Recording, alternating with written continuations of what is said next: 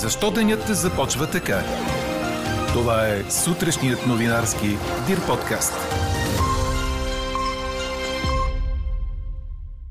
Защото министърът на икономиката кани насреща най-големите кредитополучатели от Българската банка за развитие. Ще се отзоват ли? Над шейсет хиляди четвъртокласници се явяват на изпит по математика. Все повече ухапани от кърлежи. Какво трябва да знаем за превенцията срещу тези насекоми ще чуете от професор Ива Христова, заместник-директор на Центъра по заразни и паразитни болести.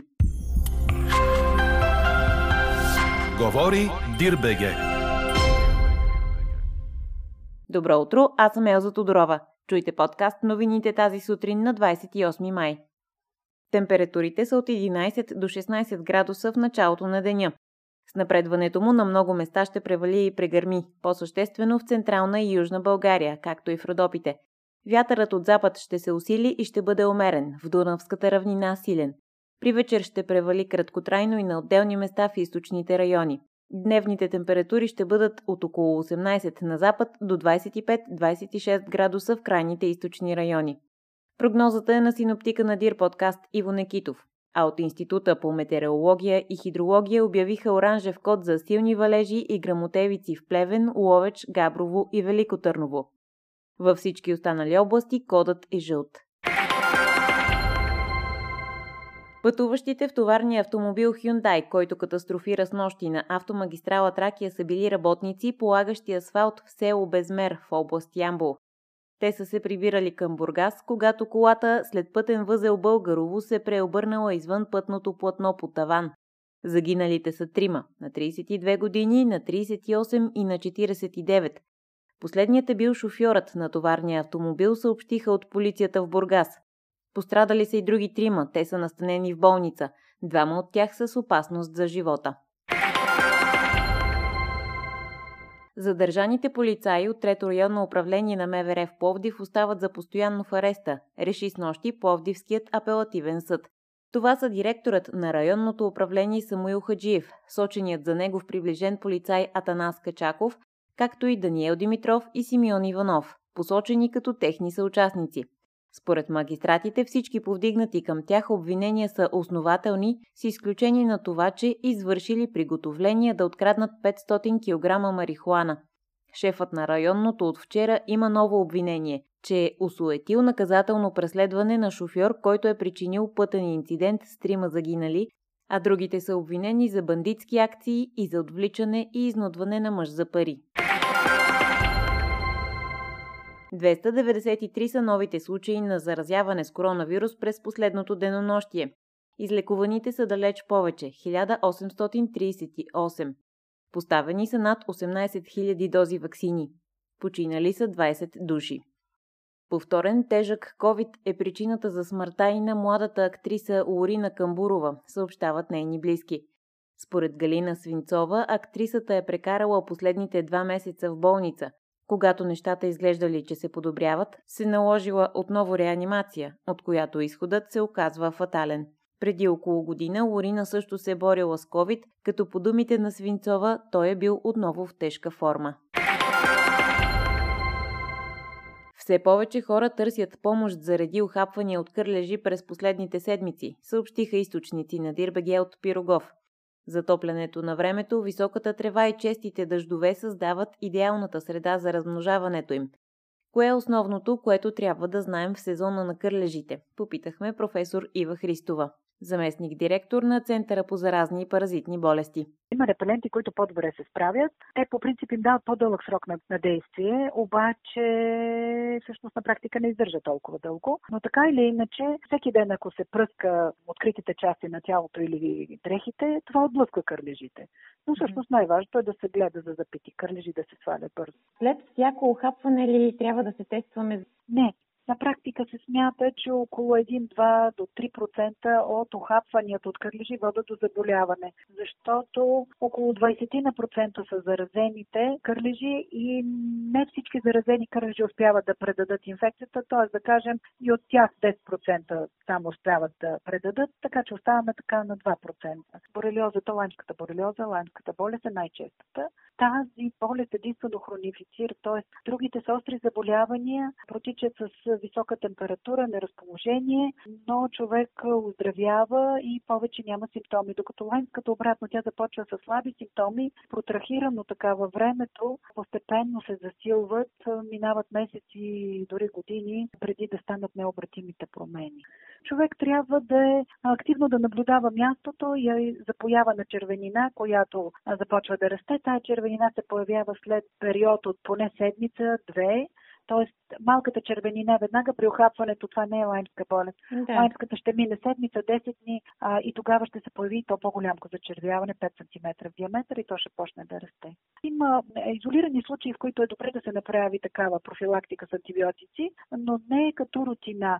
Не може всички ухапани да пият, но има случаи, в които се налага. Първо, ако е седял дълго кърлежа, добре напит.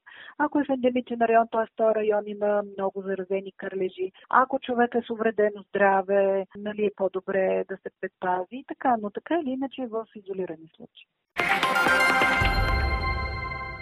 Над шейсет хиляди четвъртокласници ще се явят на национално външно оценяване по математика. Изпитът включва двадесет и пет задачи, сред които такива с възможност за избор между три отговора, с кратък отговор и текстови задачи.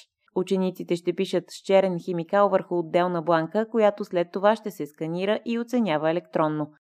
За изпита по математика учениците могат да използват също молив, гума, линия, пергел и триъгълник.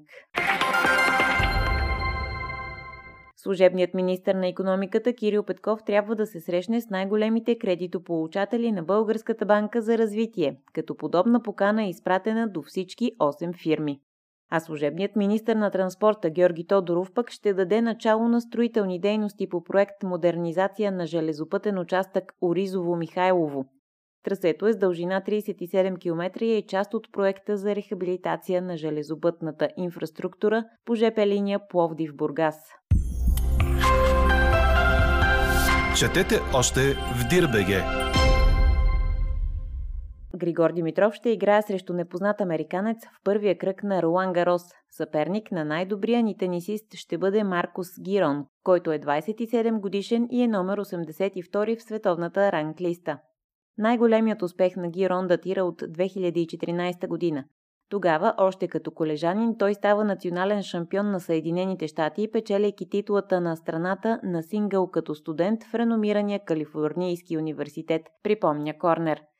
Джирон става професионалист още в същата година, а досега никога не е минавал втори кръг на турнирите от големия шлем. Двамата с Григор не са играли един срещу друг никога досега. Ако успее да се справи с Джирон в първия кръг, то във втория съперник на Гришо ще бъде Гуидо Пея от Аржентина или квалификант, чието име все още не е известно. Чухте сутрешния новинарски Дир подкаст. Подробно по темите в подкаста четете в Дир точка бе же.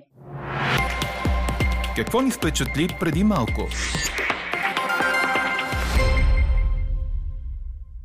Великобритания е приела много повече заявления за визи от Хонконг, отколкото от Европейския съюз.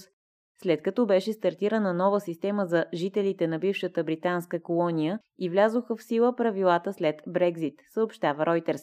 През първите три месеца на годината са подадени тридесет и четири хиляди заявления от жители на Хонконг за пребиваване в страната, в сравнение с само пет хиляди и триста за всички видове визи от граждани на Европейския съюз.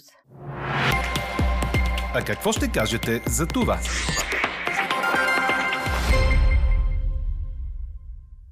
България има пълна готовност за въвеждане на европейския цифров зелен сертификат за вакцинация срещу ковид деветнайсет. Сертификатът е безплатен и влиза в сила от първи юли, но централната система се очаква да започне работа още на първи юни. Очакванията са той да улесни значително пътуването в европейските държави. Еврокомисията определи три варианта на документа. За наличие на завършен вакцинационен цикъл с един от одобрените в Европа препарати срещу ковид деветнайсет, при негативен тест за коронавирус или при преболедуване. Трите варианта съдържат специален кю ар код, чрез който оторизираните власти в държавите членки ще могат да проверяват валидността му. Сертификатът за вакцинация съдържа информация за имената и датата на раждане на вакцинираното лице, кода по международната класификация на лекарствените средства, търговското наименование на продукта, производителя, партидата, датата на поставянето на ваксините, държавата на поставяне и ваксинационния център. При документа за наличие на негативен тест на коронавирусна инфекция е описан видът на теста, датата на тестване, резултатите, производителя и лабораторията, която е извършила теста. Сертификатът за преболедуване пък включва информация за датата на първия положителен тест за ковид деветнайсет, както и за валидността на документа, която е не повече от сто и осемдесет дни от въпросния тест. Първоначално ще бъдат издавани само сертификати за ваксинация, а документите за преболедуване и негативен тест се очаква да влязат в сила след средата на юни. Европейският зелен сертификат ще бъде част от електронното медицинско досие на пациента. Всеки български гражданин има достъп до него по всяко време и от всякъде по света през здравноинформационния портал на адрес дабъл ю дабъл ю дабъл ю точка хис точка би джи чрез квалифициран електронен подпис. Всички издадени досега сертификати ще бъдат прегенерирани автоматично в новия европейски формат, когато регламентът влезе в сила. Старите сертификати ще продължат да бъдат валидни на територията на България, като е предвиден гратисен период до дванайсети август тази година. В процес на разработване е и приложение за мобилни устройства, което ще позволи на притежателите на здравни сертификати да разполагат с тях на мобилния си телефон или на таблет, без да е необходимо да ги разпечатват или да чакат за издаването им от личен лекар или ваксинационен център. Във връзка с това днес ви питаме: искате ли да имате европейски цифров зелен сертификат? Гласувайте и коментирайте по темата в страницата на подкаста. Слушайте още, гледайте повече и четете всичко в дир точка бе же.